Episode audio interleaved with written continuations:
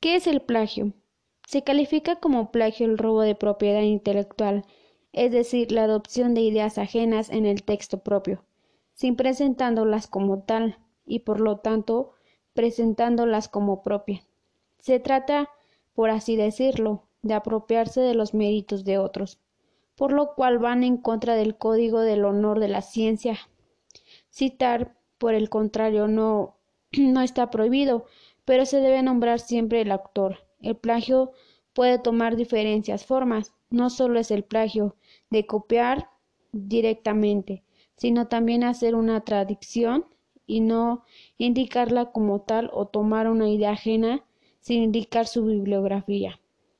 Los plagios pueden desemplacarse, por supuesto, hay software especiales para ellos. Si se descubre un plagio, esto puede tener breves consecuencias, desde un espacio de trabajo, pasando por la anulación de la matrícula, hasta la privación del título. La, vulneración de los derechos del autor es un delito contra la propiedad del intelectual y por consiguiente puede ser sancionada.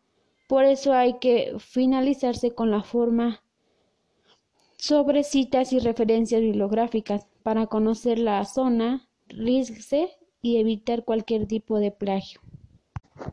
Hay varios procedimientos también para poder evitar el plagio. ¿Cómo lo podemos evitar? 1. Tomar siempre en cuenta los datos de la fuente de la que se obtiene la información. El plagio se debe a muchas veces a una mala organización de la bibliografía que hemos corregido de un trabajo. Siempre debemos tomar los datos de la fuente de la manera clara y con cuidado. Debe transcribirlos bien. Citar las frases o los párrafos directamente del original y acreditar la autoridad y fuente mediante una cita de referencia bibliográfica. Se trata de utilizar las palabras del actor, pero las citas tienen que estar justificadas eh, de una extensión razonable más corta, siempre entre comillas, deben distinguirse perfectamente el resto del texto, que sea cursiva en párrafo independiente o tibulación, etc. Debe ir acompañadas por una expresión o interpretación propia de dicha cita, y se debe acreditar el actor mediante una referencia bibliográfica. La tercera es parafrasear las palabras originales del actor y acreditar la autoridad mediante una cita o referencia bibliográfica.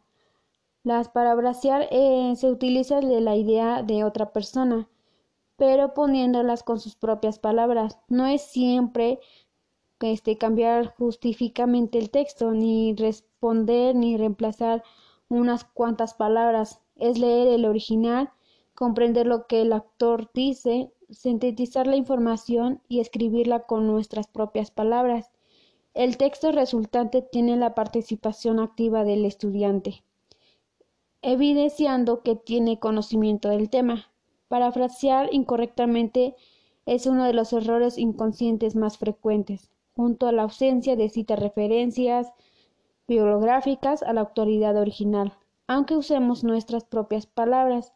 La idea original no es una no es que muestra y que debemos por lo tanto citar al autor de la misma y reconocer siempre la fuente de información.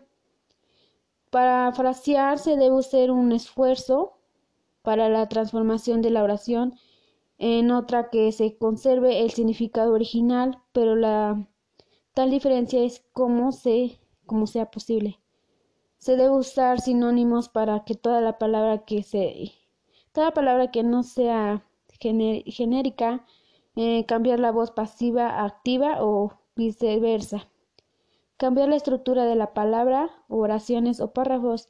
Y finalmente un resumen o frase y párrafos.